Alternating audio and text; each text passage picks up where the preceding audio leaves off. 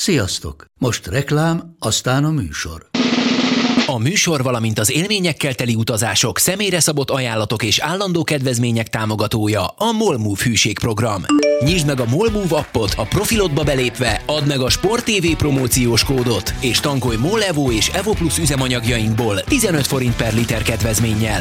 Ne feledd, a Sport TV promókóddal most még jobban megéri Molmove tagnak lenni. Vége a reklámnak, jön a műsor.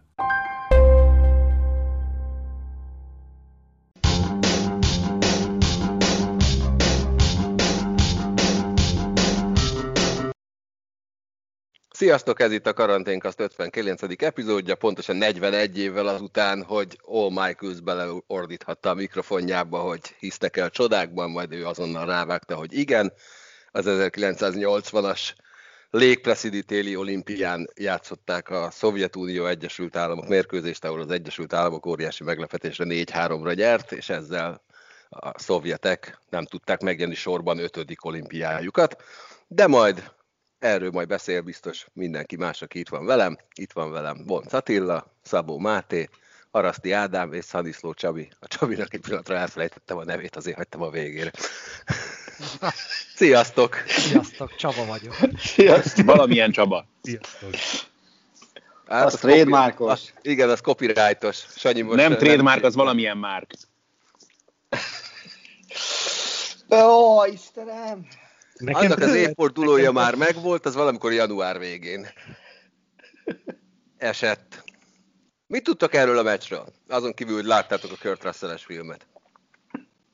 Jó. mire, mire gondolsz Semmit. arra, hogy Bocsánat, amerikai egyetemi, csapat, hogy amerikai egyetemi csapat játszott a, az egyik legfinomabbra összecsiszolt jégkorong gépezette, vagy, vagy mire gondolsz? Hát kb. igen, tehát hogy minden idők egyik, hát sőt én talán minden idők legnagyobb sportbéli meglepetésének tartom egy tulajdonképpen nem létező játékosokból álló amerikai hm. egyetemi válogatott odaállt, és megverte azt a Szovjetuniót, aki a, amit előtte soha senki nem tudott. És általában... A sport legjobb csapata volt akkoriban, ezt egészen nyugodtan kijelenthetjük, tehát ez... Igen, ebben nem vállaltunk nagyot. Aztán játszottak egyszer csak a Philadelphia Flyers előtt, meg egy kicsit más típusú hokit játszottak, és akkor abból levonulás lett pár perc után, de Azért is hoztam, mert egyfelől szívemnek igen kedves ez az esemény. Nagyon sokat kutattam ezért a meccsére annak idején, amikor még nem találták fel a torrentet, és valami ismerősömnek a kanadai rokona a padlásról lehozott egy VHS kazettát, és, és úgy sikerült először látom. Aztán mondom, hogy elősek voltak a kontúrjai a videónak, de valahogy nézhető volt, aztán utána nagyon örültem, amikor egyszer csak már amikor feltalálták a fájl megosztást, akkor egyszer csak megtaláltam és megnézhettem kicsit jobb minőségbe, az se volt igazi, de nem baj. Viszont azért is hoztam ezt, mert, mert All Michaels akkor egy nagyon fiatal riporter volt, akik hát nézik a Sport TV-t, All michaels rengeteget találkozhattak, mert NBA-t is kommentált, NFL-t is kommentált, sőt talán még most is kommentál. Az Egyesült Államok egyik legismertebb sportriportere. Szerintem már láthattuk részeken is kommentálni NFL meccsen, vagy legalábbis nagyon gyanús volt.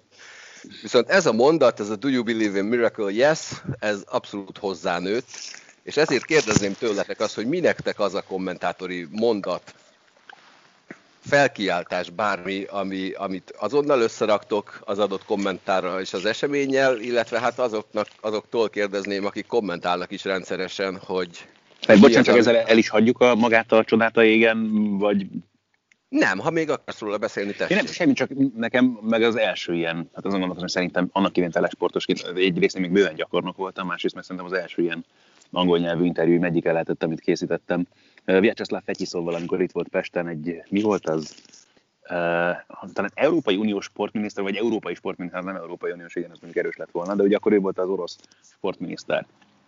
És akkor európai sportminiszterek valami közös értekezlete volt itt Budapesten, és akkor annak keretein lehetett vele készíteni egy interjút, amire szigorúan kikötött, azt hiszem Siklós Erik volt talán az eseménynek a sajtófőnök, hogy hát maximum 5 perc, és aztán valami fél órát beszélgettünk az öreggel, és zseniális volt. Tehát egyrészt tényleg az emberrel találkozni, csak amikor megtapasztalod azt, hogy tényleg neki a, nem tudom, a mutatója volt olyan vastag körülbelül, mint egy hokibot, meg hát akkor hegyomlás volt, akkor is gondolhatod. És az az egyik legnagyobb élmény ebből, ami így nekem ez az egész munkához köthető. Szerintem Fegyi szóval nem lehet, bocsánat, szerintem Fegyi szóval nem lehet 5 perces önt interjút beszélni. Tehát ak- akármit látsz nála, akkor izé megnyomnak rajta egy gombot és mondja. Én egy gondolatoddal vitatkoznék, Galuska, bevallom őszintén, hogy, hogy ez volt minden idők legnagyobb meglepetése, bár ez szubjektív. De ha, de ha egész sorozatot nézel, akkor nálam például a Leicester City angol bajnoki címe az, az ezt biztos is mm-hmm. Mert az ugye az egy egész sorozat volt. Itt, itt ugye egy, egy meccset könnyebben nyersz meg, mint egy 38 meccses sorozatot. Hát a olimpia az nem egy egymeccses sorozat, de... ez meg ráadásul nem a egyenes kieséses szakasz igen, volt, akkor csak... mert hogy nincs akkor csoport, akkor nem volt. Igen, tehát oké, okay, de hogy mondjam, tehát ugye mi, csak ezt a Miracle Nice mondod, és én azt gondolnám, hogy ott talán kisebbnek tűnt a különbség még innen baromi messziről években is a csapatok között, mint az angol bajnokságban a Leicester, meg legalább négy, de inkább több csapat között a szezon előtt. Előtte kik voltak a bajnokok? Mármint a, a Leicester előtt? Uh-huh. Hát az akkor egy nagyon munkás szezon volt, mert ugye akkor gyakorlatilag az összes nagy csapat betízett abban az év, hmm? évben folyamatosan. Itt igazából az arra, arra... volt az elmúlt tíz évben talán a legnagyobb esély arra, hogy bajnok legyen, és azt is sikerült elbaltázni. Hát, előtte négy vagy öt csapat nyert váltakozva, Manchester City, Chelsea, Na, erre, akar, erre akartam kiukadni. United, mert még más. Hát igen, de előtte, az előtte lévő húsz évben nem nagyon nyert semmit, semmi más válogatott, csak a szovjet. Azért gondolnám, hogy az így nagyobb. De valójában hát, a lehetőségek közötti különbségek, mindegy. ugye, amik óriásiak voltak, tehát a amatőrnek bújtatott ugye, katonasportolók a konkrét egyetemisták ellen. Annyit tudok hozzátenni ez a beszélgetéshez, hogy egyrészt én nem tudom, hogy miért Galuska, nyilván a Miracle Alice-ból engem alaposan kiképzett még a trash hokis műsorvezetős korszakon, de csak azt tudtam megjegyezni az egészből, amellett, hogy az alapsztorit tudom, hogy, hogy tretyákat lecserélték. És ezt nem tudom, hogy miért, hogy, hogy kettő, két, gól után talán, hogy ott, ott csere volt a kapuban, nem tudom, hogy miért erre emlékszem, csak egyedül.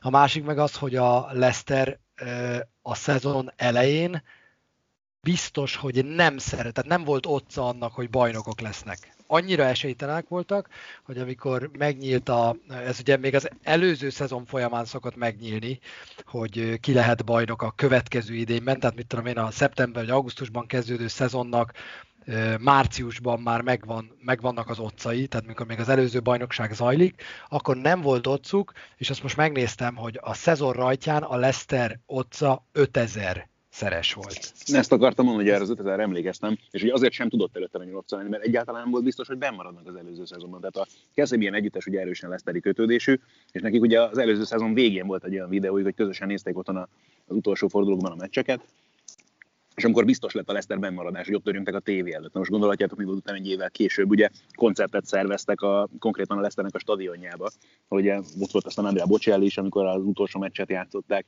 meg ilyen dolgok voltak, szóval az ott egy ilyen óriási történet volt. De volt is valami ilyen sztori, hogy egy szurkoló feltett egy nagyobb összeget, és, és itt valami horror nyereménye volt ebből. Hogy, hogy állítólag mindig minden szezonban felrakott egy összeget a Leszterre, és ott ebben az évben, ebben az évben beszaladt neki a kassa ha ez egy jó kifejezés volt, beszaladt neki a kassa. Szerintem jó. Én megveszem. Szerint, szerintem is. Alkarra mehet föl. Fönn van. Egyébként, amit Csabi hozott, az teljességgel igaz, a második harmadot már nem tretyák kezdte nem, a, a második, har- nem a második harmad után cserélték le? Az első után? az, a második az első, harmad után cserélték hát a második gól után az első harmad végeredménye 2-2 volt és a második mm. gól után húzták le. Tihonov utána élete legnagyobb tévedéseként emlékezett vissza erre az eseményre. Amikor nagyon fura van, a szovjet jégkorong válogatottról nagyon sok dokumentumfilm készült, én az ESPN 30 for 30 epizódját ajánlom mindenkinek, ott egy kicsit máshogy van, ott ugyanis nem a, a szovjet dicsőségről szól, hanem éppen Fetyiszovot és Larionovot ültetik le, hogy akkor most akkor meséljetek erről, amit mindenki csodaként él meg, de ti éppen akkor a csoda másik oldalán ültetek. De érdekes oda hogy Fehiszov is milyen nyíltan volt hajlandó erről beszél, meg semmiféle, tehát persze nyilván ez nekik egy baromi rossz élmény lehetett, de közben meg semmiféle szégyenérzet nem volt benne, vagy tényleg azt éreztem, amikor beszélgettünk, hogy alapvetően erről szívesen beszél, meg hogy nincs neki ezzel egyáltalán problémája. De nem lehet, hogy azért van, mert egyébként nyerte leget, és most persze Biztos, Amerikának persze. ez egy hatalmas dolog, de nekik ez csak egy vesztett meccs, nem? Vagy hogy gondoljátok ezt? Körülbelül valahogy így. Hát nyilván az olimpiai aranyéremnek a, az elmaradása, ami a, a fájó pont lett, de tényleg valóban abból is volt már nekik bőven előtte. Hát igen, az előtte lévő négyet ők nyerték, meg az utána lévő kettőt.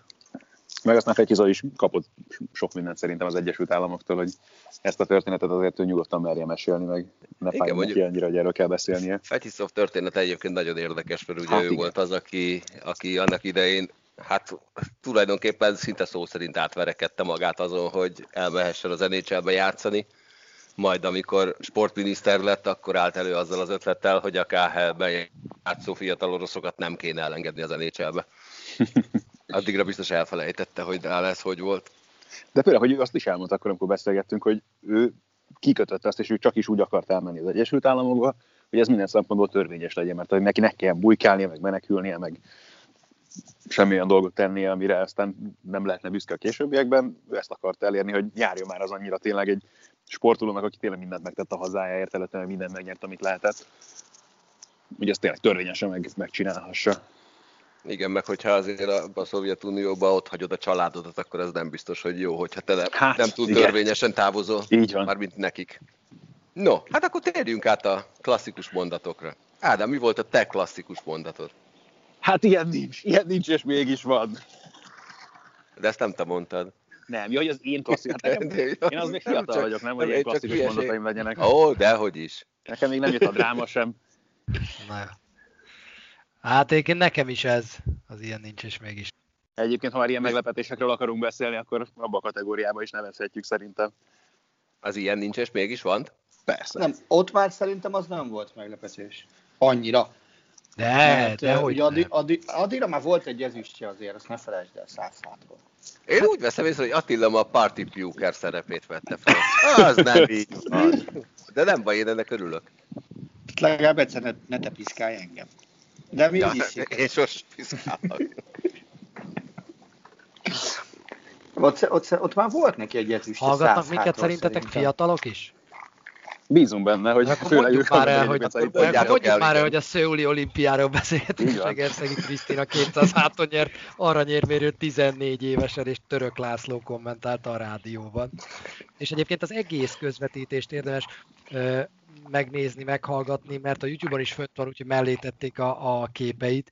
Szerintem nem csak ez a, ez a mondat a, az, ami leginkább megmaradt, de nekem ez az egész közvetítés egy ilyen, annak az íve, a mondatok, amik elhangoznak, valamit, valami ilyesmit mond Török László az elején, hogy, hogy talán inkább a szívemmel látom, nem is a szememmel, és a, az eszemről meg már ne is beszéljünk, hogy előrébb van Egerszegi Krisztina egy icipicivel, és az egész, egész elképesztő, és amikor a végén van az egyetlen egy fél mondat, amin úgy, úgy felsziszennél ma már biztosan, hogy ez meg fogja nyerni, igazából azon se sziszensz föl, mert, mert sőt, az a csodának sőt. szól. Hát az a csodának szól, hogy, hogy két, hát meg az, hogy, hogy nem, nem ugyanezt mondanád te is, de hogy mint néző is ugyanezt mondanád, nem? Hát azt nem tudom. Ez meg fogja nyerni. Azt nem tudom, hogy ezt mondanám, de, de, hogy, de hogy az a csodának szól, meg annak, hogy nem emberi, ami itt történik. Az, az egész közvetítésnek az íve, a, a hangsúlyok, a minden, minden helyén van. Úgyhogy azt hát nézzétek. Hát a hangja. Igen, igen. És előtted van a dobogó utána? Hogy, hogy ugye a dobogó Amikor alacsonyabb azt a dobogó tetején is. Így van. És ugye mellett áll Szerintem Krisztin Otto volt az egyik, és talán Cornélia Zirke a másik, akik, akik uh, dobogósok voltak, ha jól emlékszem. Ottóba biztos vagyok. És azt is a dobogó másik, a harmadik falon magasabbak voltak, mint, mint Egerszeg. Ez az egészen nyolctól, és hát nyilván a fizikumukról meg ne is beszélgessen. Máté, neked mi a klasszik mondatod? Bár gondolom most elaludtál. Igen, nagyon, nagyon jót pihentem, figyelj, én most gondolkoztam ezen, de szerintem ezt egyébként nem, nem tudja überelni semmi. Egy, most őszinte leszek, nekem a pal, Pali ugrott be, illetve az Ümitől a kiséva védés. Az, az a kettő, amit mostanában tehát egy, egyébként... Tehát egyet már elloptál tőlem ezek szerint. Amit Jó, de hát Attila, a, a, a nálad egyébként azt a szabályt kellett volna hozni, hogy kisévát nem mondhatod. Nálam azt a szabályt kellett volna hozni, hogy szaporót nem mondhatom, tehát a Máté meg most a Sport TV 20. születésnapja miatt gondolom mind a kettőt látta, vagy 47-szer. Igen, igen, megnéztem mind a kettőt, és, és, és tényleg ugye a, Nekem az Üminél az, az volt a jó, hogy én ott a helyszínen ott voltam annó megnézni, és utána, amikor visszanéztem, és, és úgy, hogy tudod, hogy mi fog történni, úgy meghallgatni, az még úgy is szenzációs volt, ahogy, ahogy Zümi elszabadult. Úgyhogy ne, nekem egyébként így, ha, ha úgy nézzük, hogy, hogy úgy, mint kommentátor, hogy amennyi energia ott egy mondatban, vagy fél mondatban elszabadult, az, az valami szenzációs. Úgyhogy én, én talán amiatt, emiatt lehet, hogy inkább, a, inkább kisévelre szavazok. Én egyébként a premier napja után tegnap este néztem meg először, és az, amiről te most beszélsz, hogy akkor az ümiből mindenki robbanhatott, az valahol lehet, hogy összhangban van azzal, hogy, hogy Borsos Attilának nem volt ideje és lehetősége azon siránkozni, hogy Oftedálot eladja a labdát előtte. Úgyhogy ott egy ilyen iszonyú mélységből indul, tehát el, mintha elindulna valami panaszáradat, amire nincs idő, és akkor, akkor robban be ez az egész. Tehát az konkrétan, hogy Oftedálata, jaj, Lekics fut, Csovics, kísér a és akkor ott az üvöltés. Körülbelül így hát, van, azt hiszem. A, de a én egyébként... Ezt egyszer föl kéne venni egyébként Attila tőled stúdió körülmények között. Hülye, hogy nekem egy ideig ez volt a telefoncsöngésem, ez, ez, a, ez a hangeffekt. Ezt talán te csináltad meg nekem. Én biztos, hogy nem. Tárgyalásokkal jól lehetett. Szerintem te voltál. Én biztos, hogy nem. Igen, amikor a Fradinál tárgyalt Attila, akkor. De egyébként ott még az a jó, hogy a, amikor Attila így, így belemosolyog a, a, abba, miközben az ömi kiabálja, hogy kiséva megfogta. Nekem az is szenzációs. Az az, az egész, az a 10 másodperc, az, az fantasztikus. De viszont akkor mondok egy másikat. Most akkor egyet már elraboltam, de van még egy, egy szenzációs, amit sosem felejtek el, hogy a Richie Sydneyben a Marion Jones 100 méteres győzelmét közvetítette. És soha nem felejtem el, hogy elindult a százas döntő, és a Richie úgy 30-40-nél Marion Jones. És onnantól a végéig csak ennyit mondott a 10 másodperc, 10 másodperces futás alatt, hogy Marion Jones. Marion. Azt hiszem, hogy azt, hogy Devin Hester. Devin Hester, Marion Devin Jones. Hester. Igen, tehát hogy, hogy nekem valamiért gyerekkoromban még, még ez is egy ilyen, egy ilyen nagy közvetítés volt. Igazából ott is csak a, csak a nevet ismételgette a Ricsi, de szenzációs, ahogy, ahogy, ahogy ezzel tökéletesen jellemezte azt a százas döntőt. És te jó, hogy átmondtad Devin Hester. döntő. Bocsánat. Mondd a százas döntőt, aztán majd mondom Devin Hester. Mondd Devin Hester, aztán majd visszatérünk. Ne, Devin Hester, csak annyi, hogy, hogy az mennyire durva, hogy a, amikor, amikor elindult a trash talk, és ezt elővettük, ezt a jelenetet, akkor esett le mindenkinek, hogy a Sanyi a helyszínen azt üvöltötte ezután, hogy BERSZ!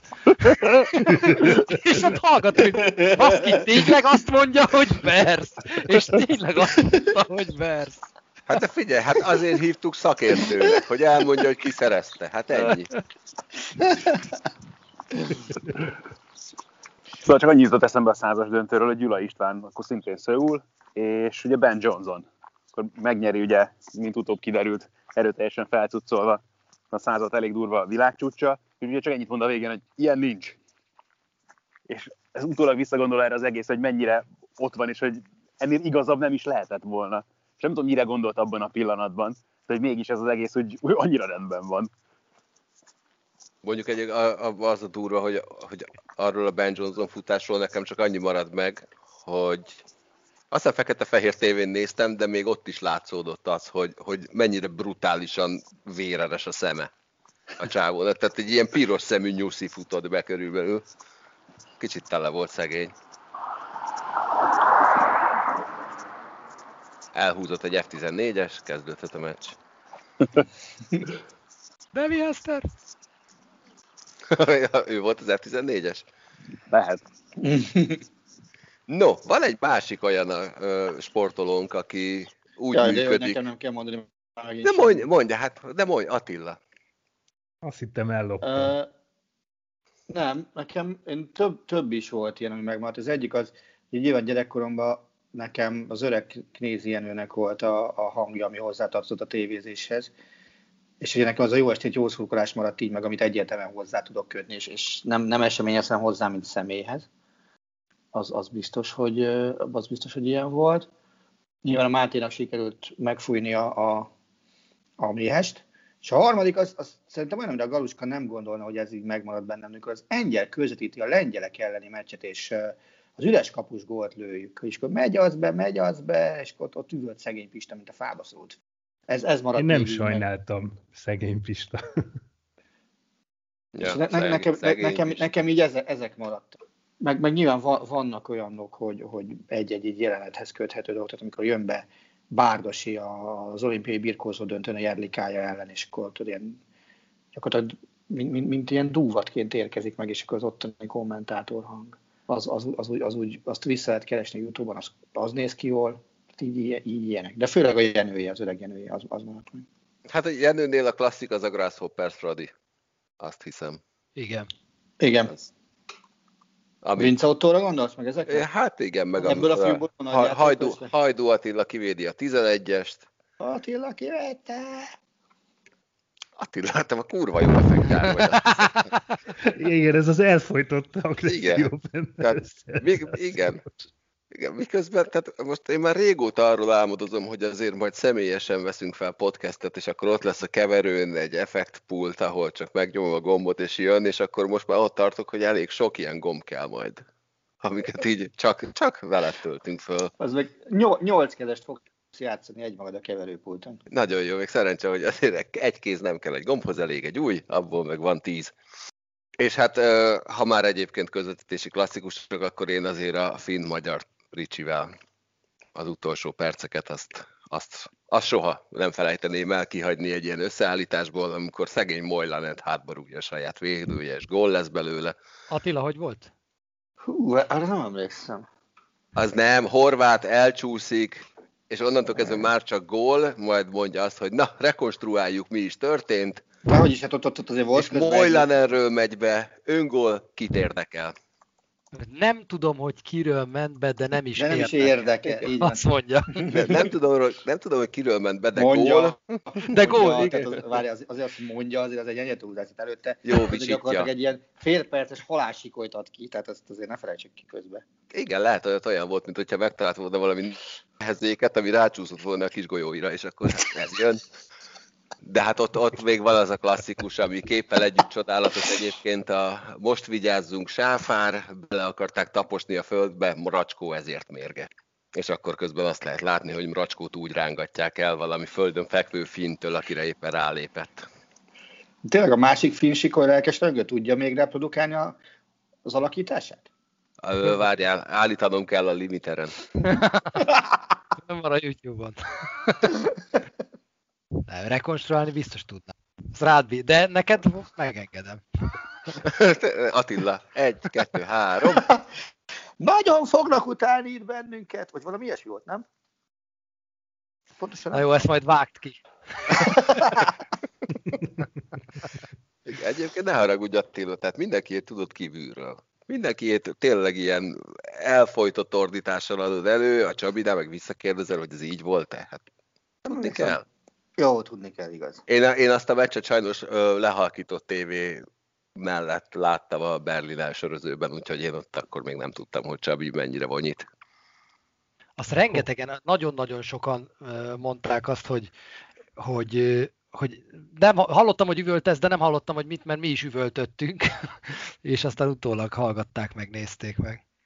Egyébként, ha te már így te már így szóba került, neked személyesen ez a legnagyobb ilyen, ilyen élményed? Mert nyilván a közönségnek ez így, ez így megvan, nekünk nézőknek, hogy, hogy, hogy, hogy Csabitól ez a, ez a legendás, meg a Rélen tripla, de hogy neked személyesen ez a kettő az, vagy van esetleg eldugva egy olyan, ami, amit esetleg a közönség nem is sejt, hogy, hogy az ott van nálad, és egy nagyon fontos közvetítés a szívednek? Van valami olyan, hogy egy keresztlabda után Totti kapásból a hosszúba. Igen, az, az arról emlékezetes csak, hogy egyrészt Totti rúgta balla a kapásból a hosszúba, igen, és mi ez egy, egy, egy, keresztlabda, Cassetti ívelte keresztbe a labdát, mesterien, de az arról emlékezet, az arról marad emlékezetes, hogy az egy nappal volt Ronaldinho Barcelonában szerzett önmagának felpörgetős 16-osról beollózott gólya, gólya után. Az egy elég jól sikerült hétvége volt Úgyhogy az, az főleg arról marad emlékezetes, meg arról, hogy olyat azért ritkán közvetítesz, hogy, vagy úgy mondjam, olyan, olyan gól ritkán születik, hogy üvölthetsz, mint a fába szorult féreg elfogultság nélkül is, és, és ez egy ilyen pillanat volt. Kérdezd meg a Ricsit a Super Bowl-on. Na, menjünk át egy másik olyanra, aki a szovjet válogatotthoz hasonlít, hogyha Ausztrál open rendeznek. Úgyhogy megrendezték az Ausztrál open az mondjuk önmagában kalandos, ahogy eljutottak a döntőig. Már az összes bezárt teniszező a, a szállodaszobákba, akik különféle. Tulajdonképpen szerintem azt egyébként a TikTok támogatta a szervezőknek ezt az ötletét, mert borzalmasan felpörgött az Ausztrál teniszezők TikTok aktivitása amikor bemutatták, hogy hogy készülnek fel a 8 négyzetméteres szállodaszobájukba az Ausztrál Openre. Djokovic nyert, és ami nekem borzasztó furcsa volt, nem láttam az egész meccset, csak rövid jeleneteket, de, de tényleg annyira durva, hogy, hogy egy friss videóanyagot nézek, és tömbbe van a lelátó.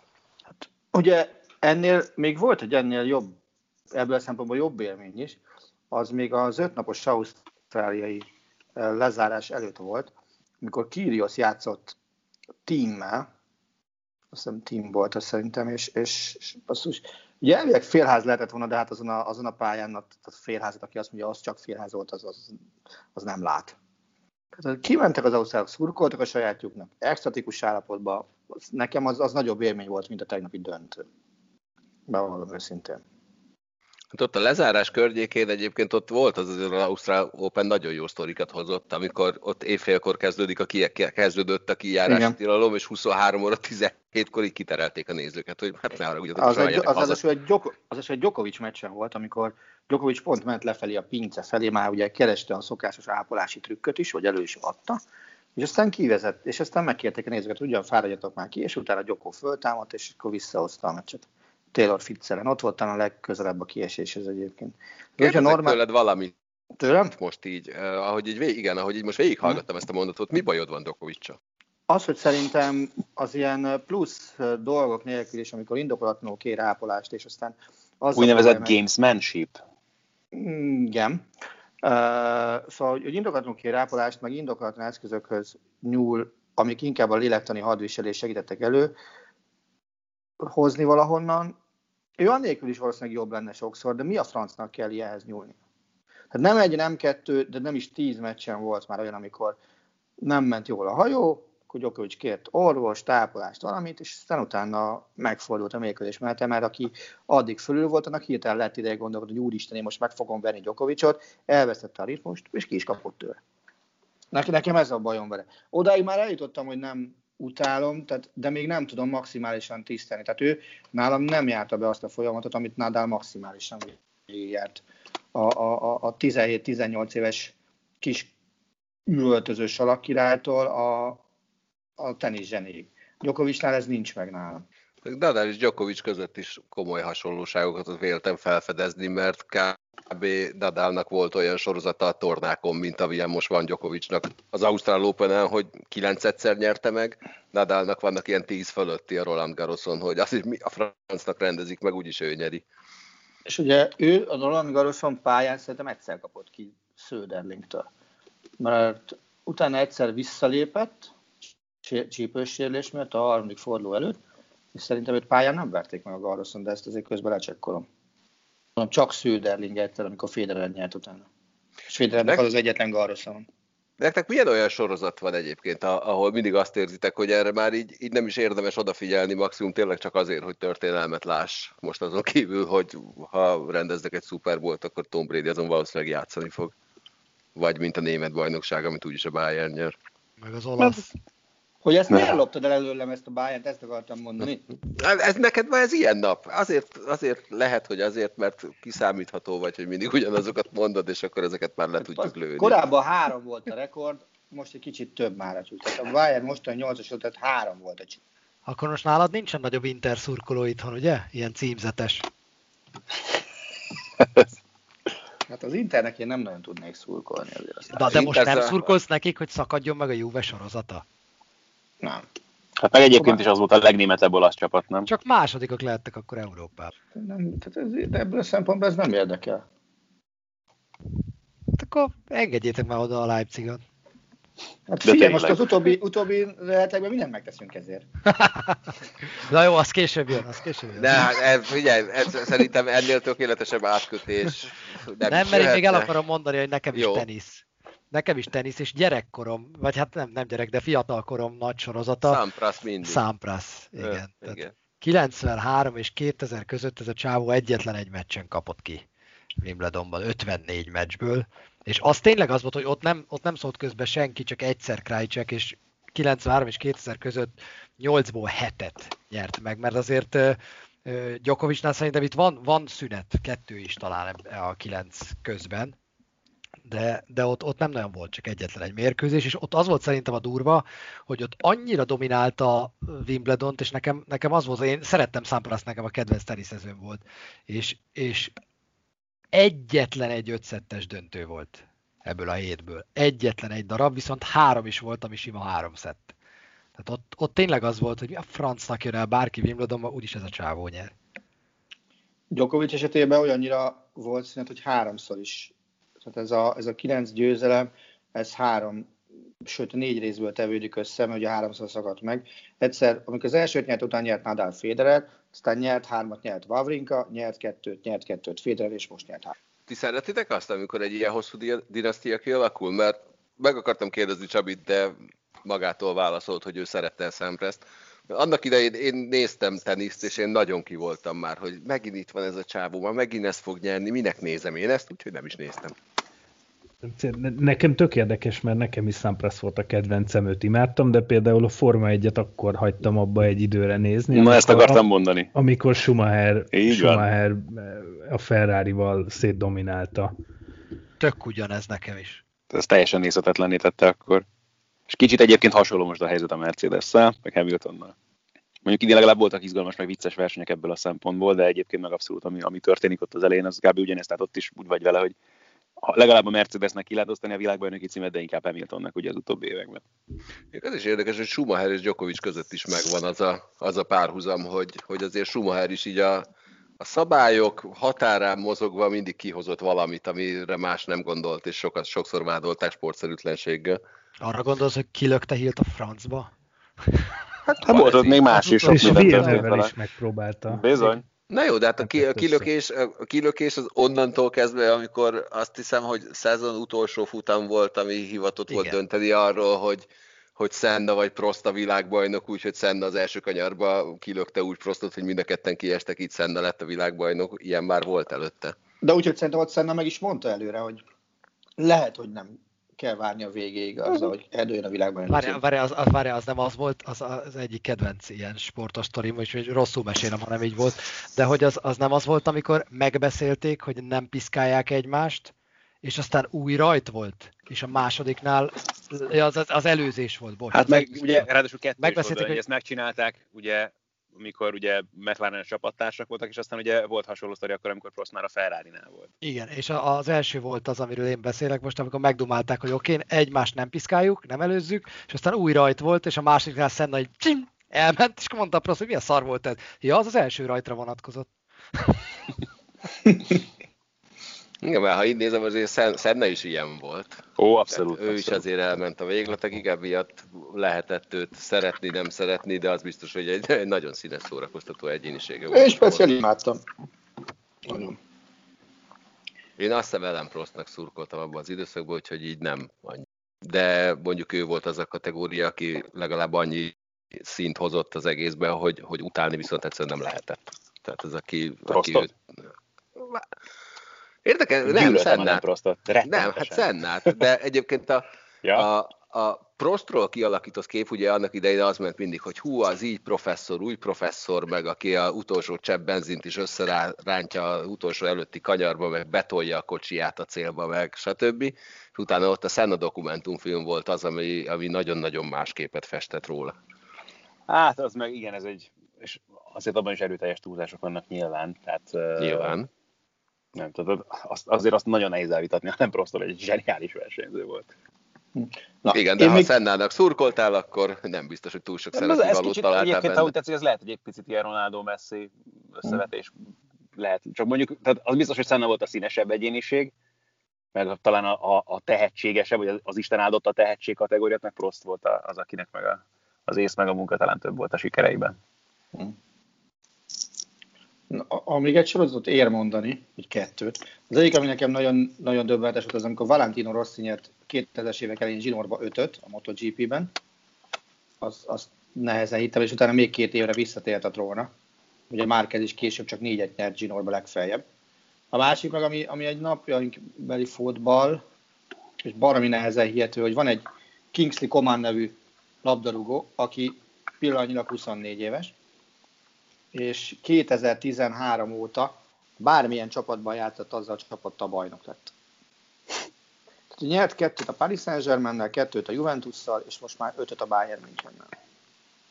Szóval azért ez, ez nagyon durva, hogy, hogy valaki gyakorlatilag arany garancia, még hogyha irgalmatlanul sérülékeny is volt az elmúlt években.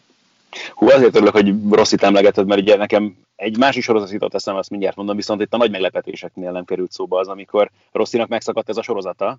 2006-ban ugyanis ugye Niki Hayden szegény úgy lett világbajnok, hogy hát ő volt papíron a Honda első számú versenyző, de közben ott volt mellette már Dani Pedroz, akit így építgettek évek óta, hogy a kisebb kategóriákban, és tök egyértelmű volt, hogy már a motort is ráfejlesztették, egy nagyon látványosan megváltozott a kialakítása is a Hondának arra a szezonra, és ugye hallani lehetett arra, hogy még Haydennek kellett tesztelnie mindig a, az alkatrészeket a különböző verseny hétvégéken, addig Pedrozának elég volt csak a saját beállításaira koncentrálni, és közben meg Hayden ment a világbajnoki címért, és aztán ez abban csúcsosodott ki, hogy az utolsó előtti futamon Portugáliában Pedroza egy hülye előzés közepette kilökte, kilökte a saját csapattársát, aki küzdött a világbajnoki címért, és még esélye volt rá, hogy megnyerje.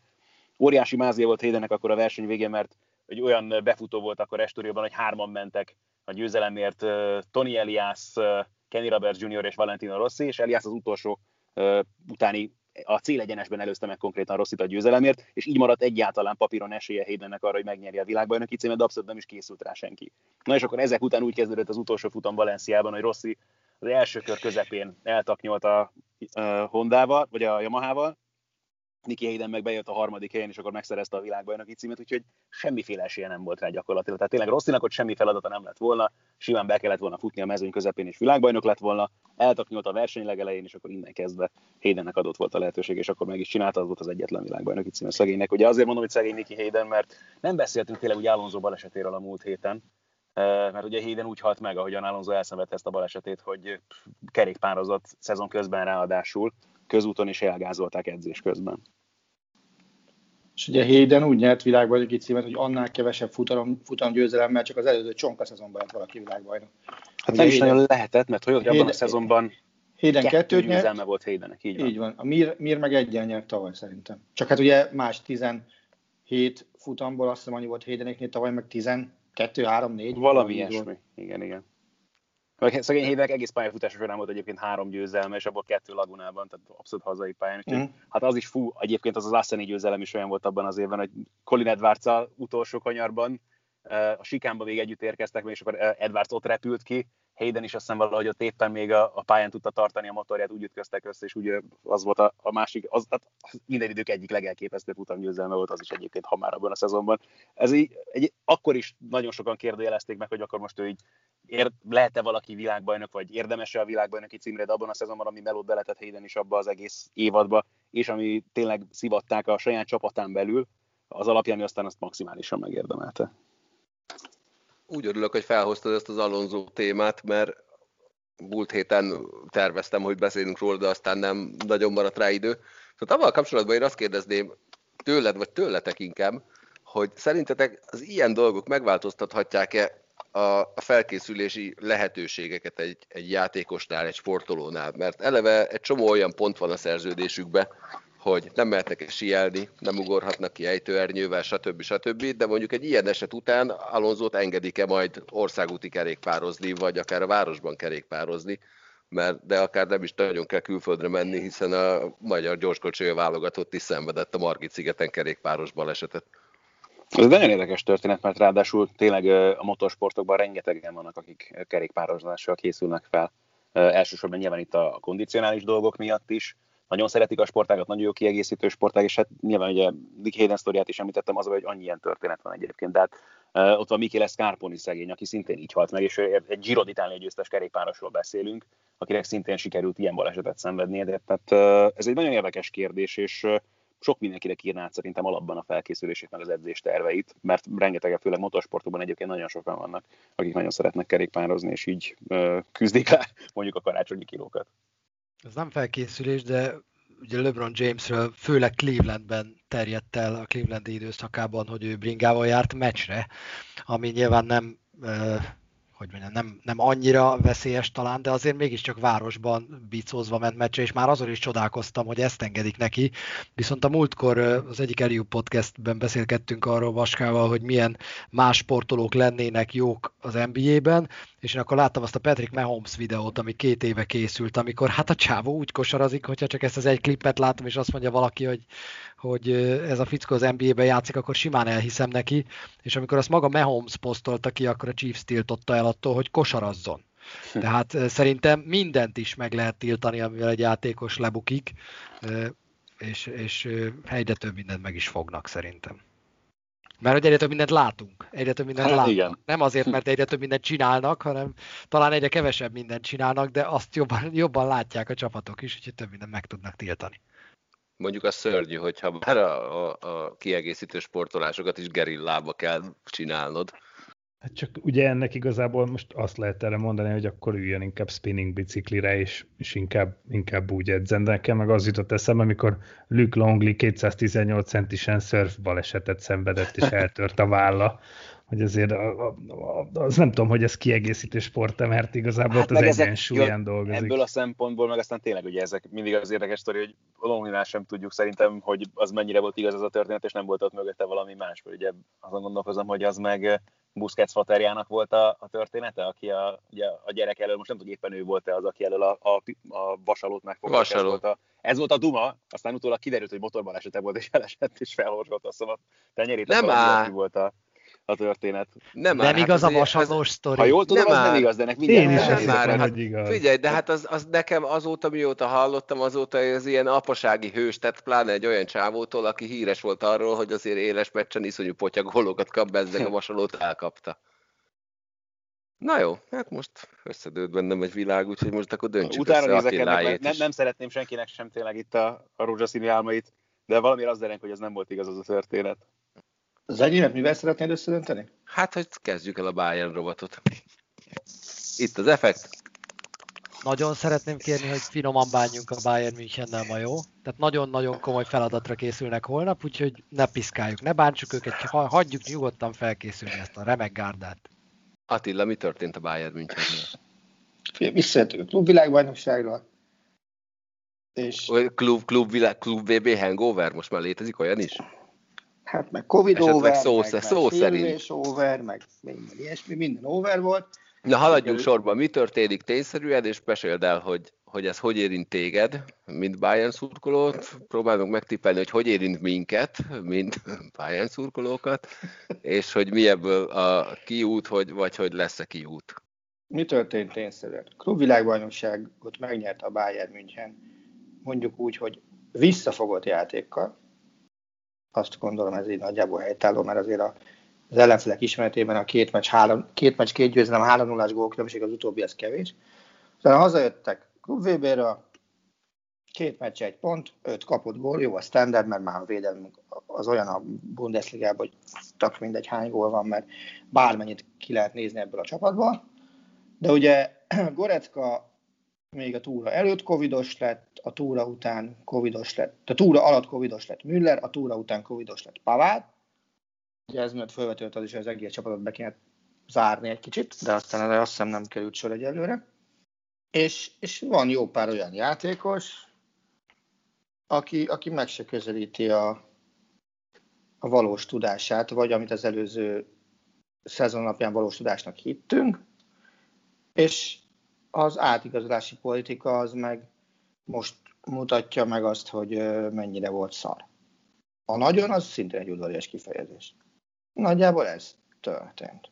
Tehát szerintem nincsen, átigazá, nincs olyan játékos a, a szerződtetett emberek közül, ugye Moting, ilyen ugye Roka, ilyen Sané, ki van még? Ugye Dantas már ott ült a kispadon, Buna Szára főkedvencem, és Douglas Costa, ezek közül olyan, aki csak önmaga átlagát hozza, olyan nincs.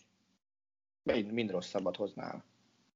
Na közben, bocsánat, találtam egy spanyol cikket ezzel kapcsolatban. Én egy podcasthez vezet egyébként a link, de ugye ott is azt írják, hogy nem arról van szó, két újságíró azt mondja, hogy nem arról van szó, hogy ő elkapta volna a vasalót, hanem egy motorbalesetet szenvedett el, ami is ugye akkoriban tiltva volt a szerződésükben az, hogy ők motorra üljenek. Én egy olyat találtam, hogy azóta is tisztázatlan, hogy melyik a, a valós, de a motorbaleset tűnik valószínűbbnek. Én figyeltem, Attila. Én, én is figyeltem. Mi van, a, mi van a Covid-dal? Én figyeltem, de nem vagyok túlságosan boldog attól, amit hallottam. Igen, hát nézd, nyilván, tehát azt gondolom, hogy ettől függetlenül a lációt meg kell. Tehát szerintem az egy nagyon-nagyon fontos dolog, de, de nem, tehát ez, amit írtam neked is, hogy három-kettő győzelemmel ki tudnék egyezni. Látatlanban. Idegenben. És a Covid para az összeköttetésben van szerinted a klub VB-vel, vagy az már egy ilyen természetes folyamat, hogy már a, a mindig rendkívül fegyelmezett németeket, ezen belül is a végtelenül fegyelmezett Bayern München is elérte már a korság?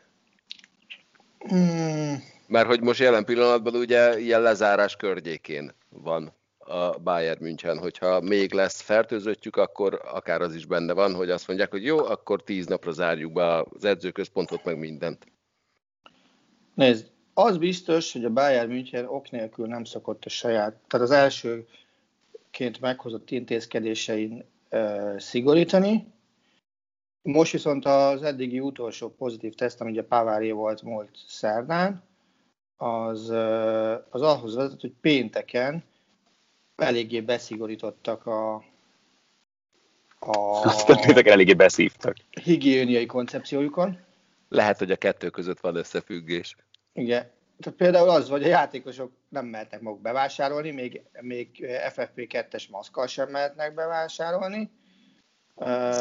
A, csak a lakhelyük és az edzőközpont között utazhatnak, illetve a kötelező megjelenített meccseken utazhatnak, és, és mindenkit gyakorlatilag naponta tesztelnek, még a szabadnapokon is szépen be kell menni a, a mélygarázsba, és ott leveszik tőlük a, a, a mintát. Emellett minden médiaaktivitást, szponzoraktivitást, meg az egyéb partnerkel aktivitást szépen jégre tették, még maszkban és távolságtartással sem engedélyezik ezeket a, a, a találkozókat. Mert az a mondás állítólag, és ezt már lapinformációk mondják, hogyha még egy pozitívat találnak a klubban, akkor bevágják az egész csapatot karanténba, és akkor, akkor nem lehet menni Rómába. Az meg ugye 0-3, ami, zöld, ami a zöldasztalos 0-3, az erősebb, mint a elért 0-3, tehát ott még a, a ott, hogyha hiába van 3 0 visszavágon, akkor sincs hosszabbítás, nem Láció meg tovább. Ami azért nem egy nyugtató dolog lenne. Ha lehetne ilyen önkéntes alapon csinálni ilyen dolgokat, akkor bevásárolnál a Bayern játékosainak, akik szegények most nem mehetnek közértbe? Igen. Kapná, kapnád a listát, hogy... Kurka kolbász erős pista. Igen, Nayer, Nayernek kell négy üveg bor, húzdek a parizer. Ha? Vigyázz magadra. Figyelj, ha, Németország, ha Németországban élnék, akkor, akkor bevállalnám, igen rendes vagy Attila, én is bevállalnám, ha karanténba kerülnél. De inkább ne kerülj. Mi lesz a Bayern Láció végeredménye? A párharci vagy a holnapi meccsé? A holnapi meccsé. 3-2 a Bayernnek, én azt mondom. Hú, akkor tényleg ne legyen zöld asztal. Csabi? X. X? Egy-egy. Ajaj. És mi történt tegnap a Milánnal? Vereséget szenvedett. Csúnyát. Kitől? Az Intertől, a Derby della Madonna. Ajjajjajjaj. Az első fél időben iszonyú csúnyán megverték a Milánt. Te, ő, te, nem, nem voltak önmaguk, aztán a második fél idő elején kijött a Milán úgy, hogy Handanovics nem esett le 6 percig, három akkorát kellett védenie, hogy félelmetes, gyakorlatilag egy Ibrahimovics fejest ilyen hónajjal melközéppel védett, és valahogy próbált oldalra tuszkolni a kapujából, miközben bezuhant a hálóba, de ez még 2 0 volt, és utána, utána még, még szerzett egy gólt az Inter egy kontrából. Ezt fenntartom, amit a szezon elején mondtam, ha valamikor el lehet kapni ezt a Juventus-t, az idén van, és ha valaki elkapja őket, az az Inter lesz. Úgyhogy most már nagyon úgy tűnik, hogy, hogy az Inter célegyenesbe fordul lassan. És a fantasztikus győzelmi sorozatban lévő Róma hányadik helyen végez majd a tabellán a szezon végén? Öj, de nagyon nehezet kérdezel, de ez még nagyon sok van. Azt hittem, hát, azt hittem legalább azért hülyézel le, hogy milyen, milyen győzelmi sorozatról beszél. Kettő más sorozat, nem? A fantasztikus győzelmi sorozat tegnap este egy Benevento elleni 0-0-val megszakadt. Ájjaj. Úgyhogy nem, nem, nem, nem sikerült legyőznünk őket idegenben. Fantasztikus veretlenségi sorozat. Így van. Fantasztikus Ebben. veretlenségi sorozatunk van, és ennek ki kell tartani a hétvégéig. Pontosabban ott győzelmi sorozatot kellene kezdeni, mert a Milánt fogadjuk.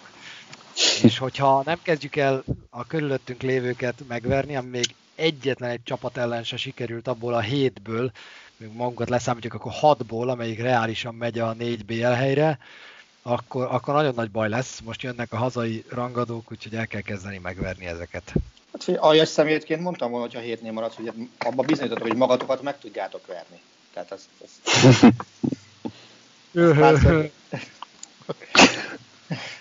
Na de figyelj, azért ezt a figyelj, még most... sose szurkoltam a Lációnak, ne húzd ki a gyufát. Mondjuk figyelj, ez most megérné.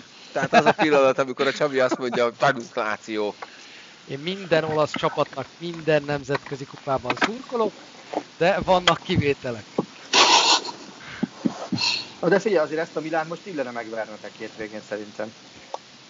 Hát illene? Hát azért... Na ki volt ennyire? Az Ádám egyébként, tehát hogyha valaki nem tudná, annak most elmondjuk, Ádám jelen pillanatban Tihanyban tartózkodik, és szerintem ez az iszonyú sistergés és a, a visszhang. Néha, néha igen, ez a Tihanyi vízhanggal megtámogatva beszél éppen. Szóval igen, illene megverni azt leszámítva, hogy nincsen belső védőnk egészséges, aki úgy szívből játszott a Milán ellen Mancini-t kivéve. Úgyhogy nem lesz könnyű. Na, térjünk át az NBA-re, hogy a Máté is szóhoz jusson. Mert már megint alszik. Kettő egyre nyer a Bayern. Térjünk át az NBA-re, kettő egyre nyer a Bayern. Jó, hát ez így. Most valami, valamiért úgy érzem, hogy mindenki, mindenki azt gondolja, hogy most így helyre kell tenni, hogy eddig ők így gonoszkodtak Attillával, és akkor most azt kell kimondani, hogy nyer a csapata. Hát ilyet. Ja, nem. Tudom tőled, ezt nem várom el, hogy, hogy, hogy te ezt, hát ezt nem, én nem gonoszkodtam veled. Hát, kétségtelen, te neked ez az alapbeállítottságot, ez nincs probléma. Semmi extrém nem volt. Sőt, megígértem, hogy ha karanténba kerülsz, bevásárolok neked. Ezt én kedvességnek értelmezném a helyedbe, de hát ahogy akarod. Na mindegy. Na, évődéstek vége. Úgy tűnik, hogy mégiscsak lesz All Gála, hivatalossá vált a program, és kijelölték a kezdőcsapatokat. Hogy néz ez most ki idén? Mi a, mi a szabályrendszere ennek? Közönségszavazás van, vagy csapatkapitányok választanak, vagy ez most éppen melyik szenárió, amit futnak? Máté, már tegnap elmondtam, ma mondd el, te létszi. Igazából már pár éve, most már azt hiszem négy éve van így, hogy négy éve van így, Csabi? Szerintem négy. Négy. De, de, de a lényeg az, hogy a korábbi időben ott a kezdőcsapatok összeállításának kizárólag a nézői szavazatok számítottak, számítottak, viszont egy négy éve, hogy ne legyenek ilyen, ne legyen nagyon meghekkelhető a rendszer, ezért bevettették azt, hogy az összes NBA játékos szavazhat, leszámítva a saját csapattársait, tehát a saját csapattársaira nem szavazhat, de minden NBA játékos szavaz a kezdőtösökre, illetve a média, kijelölt média képviselők is szavaznak, és a, a végén helyezések alakulnak ki bocsánat, nem pozíciók vannak, hanem gárdok és frontcourt, tehát a centerek és a bedobók egy kategóriába tartoznak, illetve a hátvédek is egy kategóriába tartoznak, és akkor ezekben a kategóriákban kialakul egy sorrend, és ezt súlyozzák a végén úgy, hogy a, a nézői szavazat duplán számít. És akkor ez alapján kalkulálják ki a helyezéseket. Tehát tudom én, aki, aki első a szurkolóknál, de, de második a játékosoknál is második a, a médiánál, neki másfeles átlaga lesz, mivel a, a nézői első helyezés az duplán számít. Remélem, hogy ez így érthető volt. Említetted a, hack, említetted a hackelést. Ki volt az NBA Jones kártya? Idén, vagy úgy általában? Úgy általában volt-e olyan? Hát, hogy idén azt mondod, hogy nem nagyon lehetett már hekkelni. John Scott egy NHL játékos volt, aki hát még igazából a verekedéseiről sem volt híres, de maximum arról lehetett, és egyszer csak valaki kitalálta az interneten, hogy így John Scottot az All-Starra, és torony magasan megnyerte a szavazást. Aztán ott voltak mindenféle parák, amikor a zenécsel vezetősége elgondolkodott azon, hogy lehet, hogy mégsem kéne John Scottot engedni az all mert hogy ebben lejáratják az egész eseményt. Szerintem soha senki nem nézett, de soha, soha olyan sokan nem néztek All-Star gálát, mint abban az évben, ahol hát óriási meglepetésre John Scott lett az MVP. most azon gondolkozom, hogy ezt miért nem nevezted a minden idők legnagyobb sport meglepetései közé.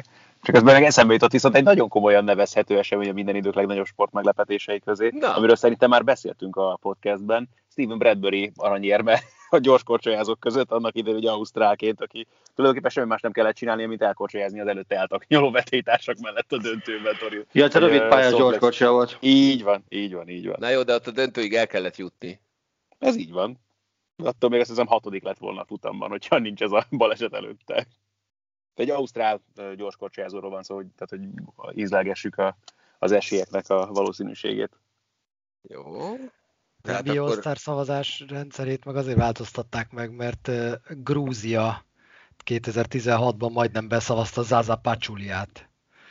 Uh, 800 ezer plusz szavazattal zárt, és azt hiszem, hogy ilyen tizen pár ezer szavazattal maradt le arról, hogy ott legyen a kezdőtösben. Kawhi Leonard helyett. Utána történt ugye az, hogy Zaza meg megpacsuliázta Kawhi Leonard bokáját, és alálépett a, a playoffban egyszer, amiatt nem nálunk játszik már, de ezt hagyjuk, szóval, hogy ö, szerintem én, én akkor gondolkoztam azon, hogy ha lett volna akkor magyar játékos az NBA-ben, amikor még csak a nézői szavazatok számítottak, akkor az biztos, hogy csak el kellett volna jutni a ligába, és, és kezdő lett volna egy all gálán, mert mi tuti, hogy beszavaztuk volna.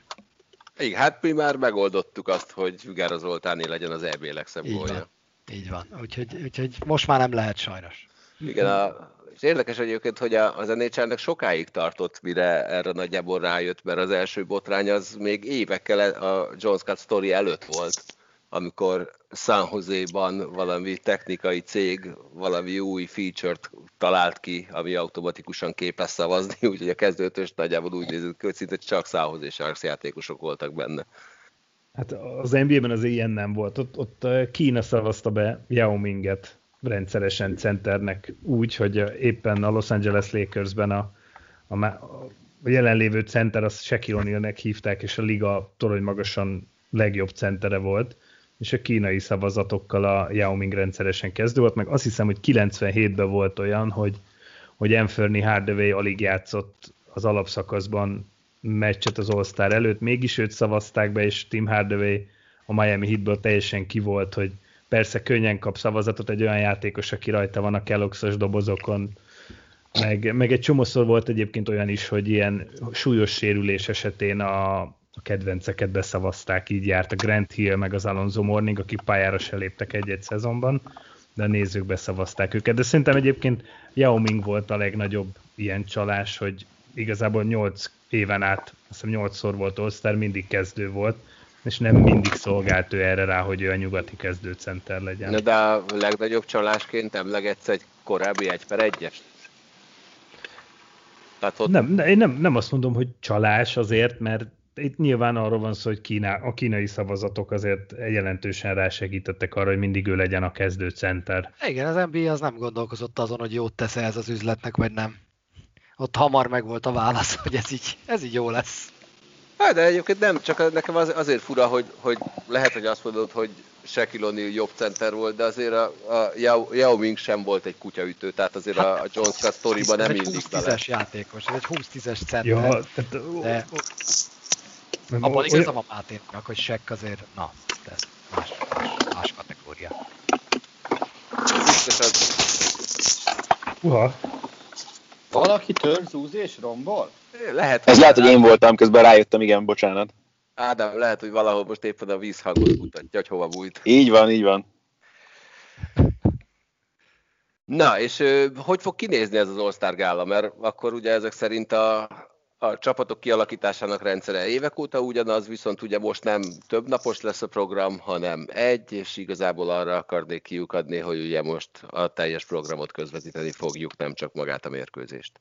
Úgy fog kinézni, hogy ki kellene néznie minden egyes évben. Szerintem, hogy egy nap alatt le tudjuk egy ilyen giga 5-6 óra, 6, inkább 6-7 órás parádé lesz előtte, skills challenge meg tripladobóval és a nagy szünetben zsákolóval.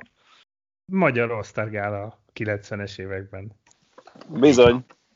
Mikor fog kezdődni? Vagy ezt még senki sem tudja? 0 óra 30 perckor a Sport egyen vasárnap, március 7. Ről 8. elevidő, hogyha jobban tetszik. Attila, nem voltál lelkes. Nem, mert most kellett megváltoztatnom miatt a műsort. Pedig mi mondtuk, hogy lesz. Igen, tetted, tetted az volna... All, bocs, az All bent volt, ha pontosan a meccs időpontjában. Az, hogy múlt hét pénteken megküldik, hogy akkor lesz, de akkor úgy lesz, hogy a skills challenge az előtte lesz másfél órába, és a szünetben zsákoló verseny, na erről szó nem volt. Hát, hát mondjuk ezt, ezt, ezt, teljesen jogos, meg a frusztráltságodat is megértem. A tíz éves fiam, tíz éves fiam a Matek 3-asát könnyebben vallja be, mint az NBA azt, hogy idén lesz All-Star gála. Tehát azért ez elég vicces volt. Így heteken keresztül mindenki tudta már, és akkor múlt héten nagykegyesen bevallották, hogy na jó lesz. De figyelj, hány szegmensre állítsa az embert, az aztán végképp nem lehet. Hát ezt majd hát azt tudom mondani, amit Ricci a Mojlánen öngorra.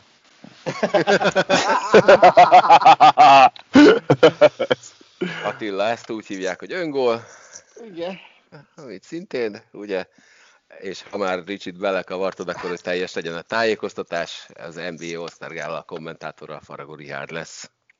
Ja, azt hiszem, hogy teljes legyen a tájékoztatás, hosszabbítás lesz. Fogadási tippeket nem adhatok, maximum sugalhatok. De ezt ő már tudja? Szerintem igen. A beosztásban benne hát, van. Figyelj, ha tud olvasni, akkor igen, és tudom, hogy tud. Úgyhogy, de ha már, ha már, igen. Viszont akkor el kell mesélnem egy sztorit, hogy én pár évvel ezelőtt voltam egy magyar kosárlabda All-Star gálán. Fellépőként? Ahol, igen, persze. És ott az történt, hogy nem a Sport TV közvetítette, hanem egy másik csatorna, de hogy döntetlen lett négy negyed után, és az a döntés született, hogy mivel nem lesz tovább tévéközvetítés, ezért a történelem során először döntetlennel ér véget ez, a, ez a, az All-Star gála. És az egy, az egy ilyen nagyon fura és szűre. Na, az, az egy meglepő eredmény volt. Azt hiszem, Galuska mondhatom akkor ezt visszatérve a podcast elejére. Igen, de hát figyelj, ilyenek vannak, amikor így hirtelen kell döntést hozni. Emlékszem arra, amikor a Finn jégkorong válogatott a arénában vendégeskedett. Ez volt az elhíresült hosszabbításban Mogyi góljával sikerül nyerni 2-1-re. Itt a vége felében látszott, hogy, hogy egy-egy az állás, fölhívtam a Kovács Zolit, hogy Zoli, figyelj, segíts már abba, hogy, hogy itt most mi a szabályzat hosszabbítás esetén. Először azt mondta, hogy hát nincs semmi, nem találtuk ki, nem is gondoltunk arra, hogy hosszabbítás legyen. Lehet, hogy az lesz egyébként, hogy végigjátszák az öt percet, teljesen függetlenül attól, hogy van-e gól vagy nincs, aztán utána büntetők. Aztán telefonált újra, hogy akkor megbeszélték, hogy végigjátszák az öt percet, de nem lesznek büntetők. Aztán Mogyi betalált, kettő egy, a pillanatban csörgött a telefon, vége! Nem játszák le az öt percet mégse. Úgyhogy ott így hirtelen kellett kitalálni, hogy mi legyen. Hirtelen kitalálták, hogy rendes jégkorongszabályok szerint játszák le a mérkőzést. Kosárlabda all helyett kosárlabda EB-s elejtező. Na meséljétek el, hogy mit jelent az, hogy kijutott a férfi válogatott az Európa bajnokságra, ez hova kell elhelyezni? Mekkora bravúr kategória? Hát, hogyha a körülményeket vesszük figyelembe, és azt, hogy milyen, milyen körülmények között harcolták ezt ki, akkor szerintem ez bármelyik csapatnak bravúr. Hogyha az osztrákok elleni végül sordöntőnek bizonyuló meccs alakulását nézzük, és azt, hogy hogyan kellett ennek a válogatottnak kikaparnia magát egy irgalmatlan mély gödörből, és hogy aztán Benke Sziszinek a hihetetlen palánkos triplájával hosszabbítás után sikerült nyerni, akkor is hatalmas nagy bravúr. Ha azt veszem, hogy az EB mezőnye már bővebb, és, és igazából arra kijutni játéktudás alapján nem feltétlenül akkora bravúr, mint lett volna mondjuk sokszor megtenni ezt a 90-es években, akkor kevésbé. De szerintem az utóbbit azt most ebben az évben bőven félre lehet tenni. Ez egy hatalmas nagy eredmény szerintem, elmaradó mérkőzésekkel, teljesen felesleges utazással, ami volt ebben a selejtező sorozatban, 24 órán belül lejátszott két meccsen most, amiből az elsőben jól megvernek, és aztán kevesebb, mint egy nap múlva e, muszáj nyerned, úgyhogy szerintem, szerintem ez egy óriási eredmény. És hát a azt, hogy... Palánkos triplánál nincsen csodálatosabb kos, kosár a kosárlabdában. Azt kell, hogy mondjam. És főleg azt el kellett dobni? Hát ott az... El, lejárt volna a támadó idő. Ja, jó, oké. Okay. De a szituáció az nem, nem volt egy klasszikus dobóhelyzet. Nem, csak három másodperc se volt már a támadó időt mérő órán, és ment a duplázás a benkére, úgyhogy a dobni kellett. Ügyes volt. Volt, aki, van, aki bedobja a bázdert, van, aki a palánkig se dobja el, de hát ezt már túl sokszor megbeszéltük. Emlékeztek-e olyanra, hogy egy szervezet kitalál egy eseményt, hogy az majd milyen marha jó lesz, és utána az esemény az nem pont úgy sül el, ahogy ők azt szerették volna. Jó, nem? Akkor én szokás szerint. Szóval az NHL kitalálta, nagyon jó hangzó ötletként, hogy hát ebben a igen csak terhelt szezonban, ahol csak nagy ritkán vannak nézők, meg látványos dolgok, ezért Nevada és Kalifornia határába, Teho tó mellé építenek egy mobil pályát, és hogy ott iszonyú gyönyörű körülmények között meccset fognak játszani. Ez eddig tényleg nagyon jól nézett ki. Amikor kijöttek a fotók, akkor is gyönyörű. Tehát egy tóparton áll egy hokipálya, háttérben havas hegyek, stb. stb emberbarát időpontban a kezdés, az helyi idő szerint telet jelentett, magyar idő szerint este 9-et, és hát csak avval nem számoltak, hogy hiába van nulla fok, irgalmatlanul sütni fog a nap, úgyhogy lejátszottak egy harmadot a mérkőzésből, és már csak olyanokat lehetett látni, mint hogyha itt tényleg az a klasszikus elesett a bíró a vonalban. Míg nem aztán lehetett látni, hogy kásás a jég, bele lehet dob, dugni a bot végét, úgyhogy gyorsan összeült a tanács, hogy most mi legyen. Az első harmad után közölték, hogy na, akkor ezt a meccset most nem folytatjuk, ebben helyi idő szerint éjfélkor igen. Tehát az, amikor kitalálták azt, hogy lesz egy látványos eseményük, abból szegényeknek egy jókora blamás lett. Én hozzáteszem, hogy én nagyon szerettem azt, hogy este kilenckor megnéztem az első harmadot, reggel hatkor felkeltem, megnéztem a második harmadikat, és kilenc óra telt el két gól között ez olyan volt, mint hogyha a régi New York Islanders meccseket néztem volna ott. Én képeket, fotókat láttam az eseményről, és nem tudom eldönteni a mai napig, hogy ez, ez, ez, ez csodálatos vagy tragikus. Azt a fotót látom, amikor ott a vizet próbálják valahogy összeszedni a jég tetejéről, vagy így terelgetni, vagy kitalálni a megoldást, és az Avalanche kapusa áll, ilyen teljesen lehorgasztott fejjel nézi a melósokat, hogy ebből nem lesz semmi. Ugyanakkor egy jégkoron kapus látni a tűző napon a háttérben egy fenyves erdővel, az nem napi látvány, úgyhogy ha a fotós ügyes volt, akkor szerintem egy-két ilyen sales flyerre rákerül egy fotó, és akkor már megérte nekik, mert egyébként maga az ötlet rohadt jó volt szerintem. Azon gondolok, hogy első minden klasszikok egyike lehetett, ha nem a legelső. Nem tudom már, hogy kik játszottak, de uh, az biztos, hogy a Montreal Canadiens és José Theodor érdekeltek voltak benne, és csak az maradt meg a fejemben, hogy a fel volt húzva a bojtos sapka a kapusba, azt azt imádtam az egy Heritage Classic volt, és irgalmatlan hideg volt. Arra emlékszem, igen. De a Csavidak is vannak egyébként Winter Classicról remek élményei, amikor azt hiszem, hogy leül a lelátón a Városligetben, Bank pedig kettő perc után közti vele, hogy hangos a zene, azon nem menjünk haza. Elkezdték üvöltetni a tankcsapdát, vagy már nem tudom mit, és akkor szólt a három éves gyerek, hogy és akkor hazamentünk mi is. Ez jó volt, igen. Egyébként Gruba erről az Avalanche kapucsáról is a bemelegítés során voltak elképesztően jó fotók, amikor a kapus sisak a rostély alatt még napszemüvegben Hát így, egyébként tényleg nagyon szép volt, és arra mindenféleképpen nagyon jó volt a meccs, hogy a világ először akcióban először láthatta minden idők legszebb jégkorong mezét. Természetesen szubjektív véleményt hallották. Hát, tényleg. Az a mez volt az. Ugye? Ez volt, ez volt a premier, ez volt az első meccs. A saját kalandodat nem akarod elmesélni ezzel a mezzel kapcsolatban? Szerintem már elmeséltem, de nagyon jó volt. Gyűjtette a kilométereket a mez. Már, már nagyon izgultam, hogy hol van a trekker szerint már hetek óta Budapesten, és hát akkor itt telefonáltam körülbelül. Hát nem akartam először telefonálgatni, mert hát ha megúszom elvámolás nélkül.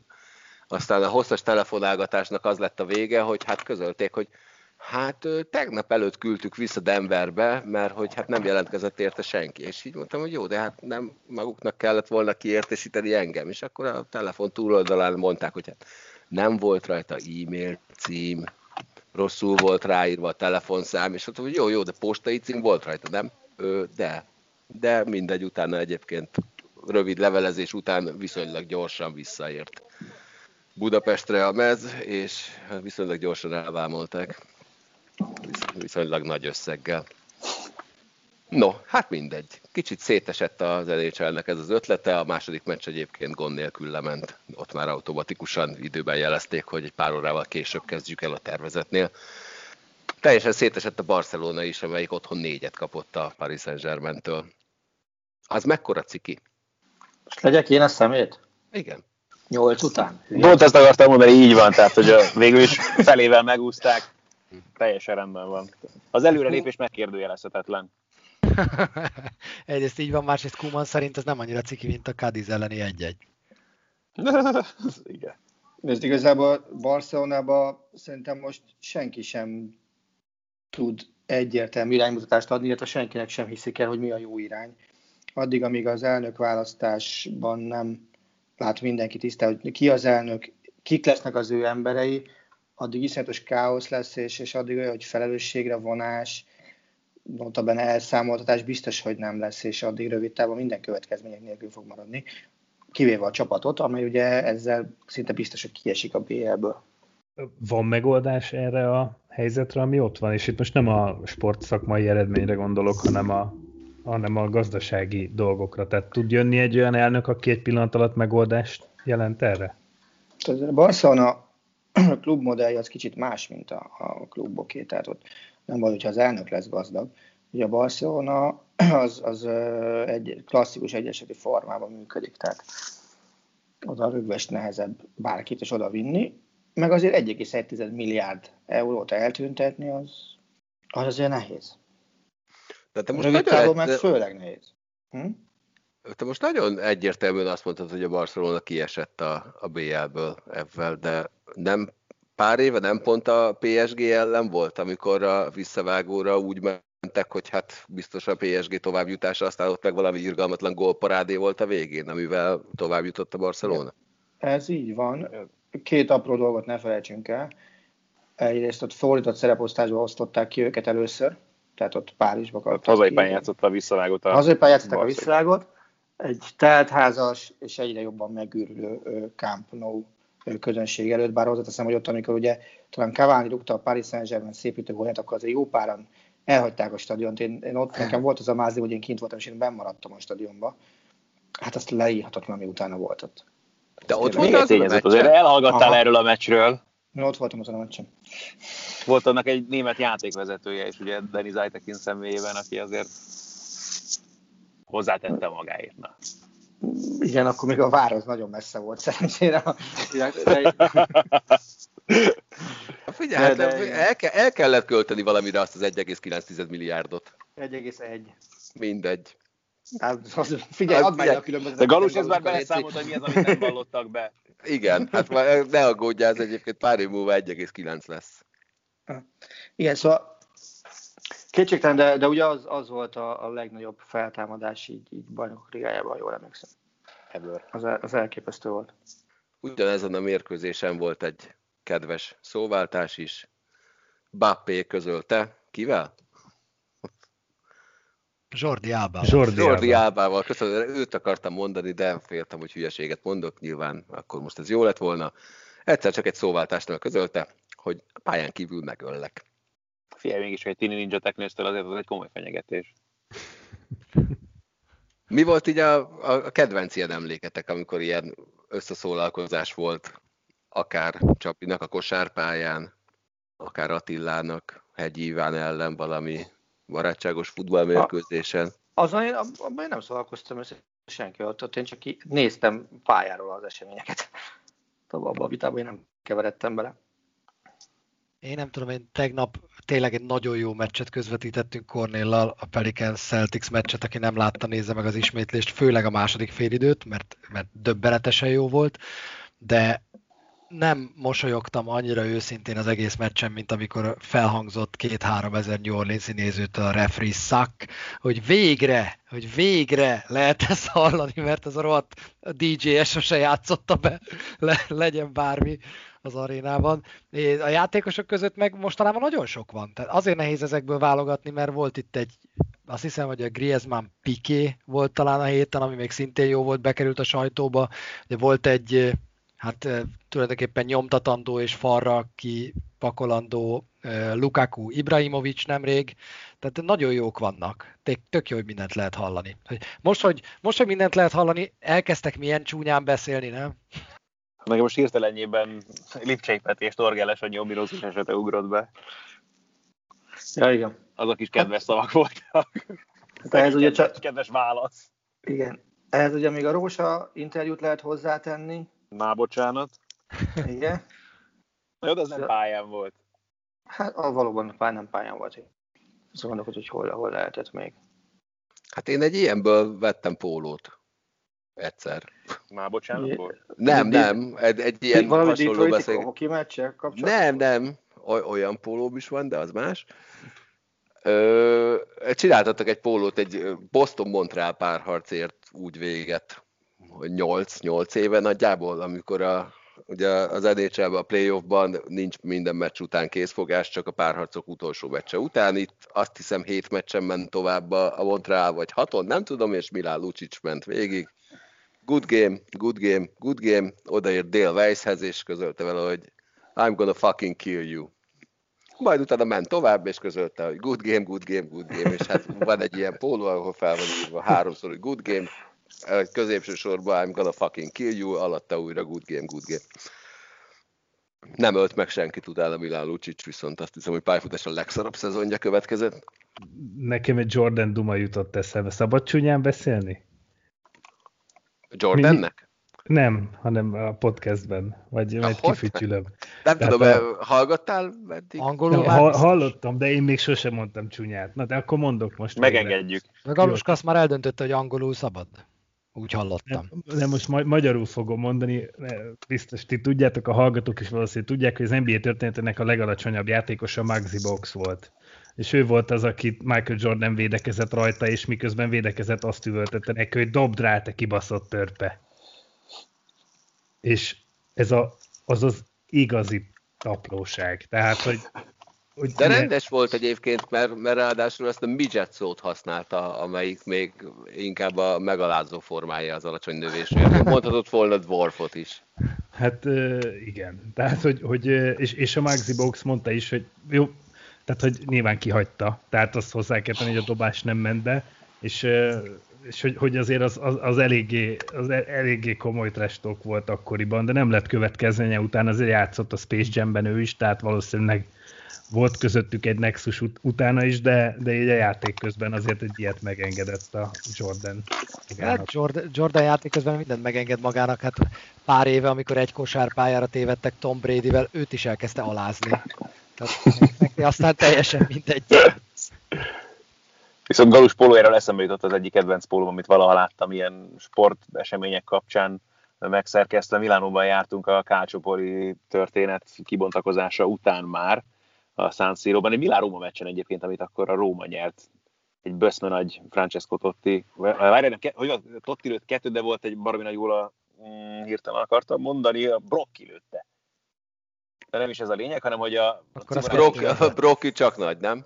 Igen, igen, igen. Cimborán vett egy pólót ott a stadion mellett, amire annyi volt írva az elejére, hogy van Isten, a hátuljára pedig annyi csak, hogy Juve in B. Akkor sorolták vissza a Juvét a szérie B-be a Kácsopori botrány után. Szép. Én örülök, hogy nem a nagy Brokival volt összefüggésben a póló, pedig olyat vettem volna a Csabinak. Na mindegy. Aztán elértünk a mélypontra, úgyhogy itt az ideje, hogy elköszönjek. Köszönöm, hogy itt voltatok.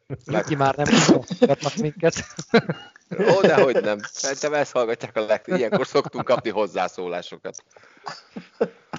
Úgyhogy most elköszönünk szépen. Találkozunk a jövő héten. Sziasztok! Sziasztok! Sziasztok! A műsor a Béton partnere.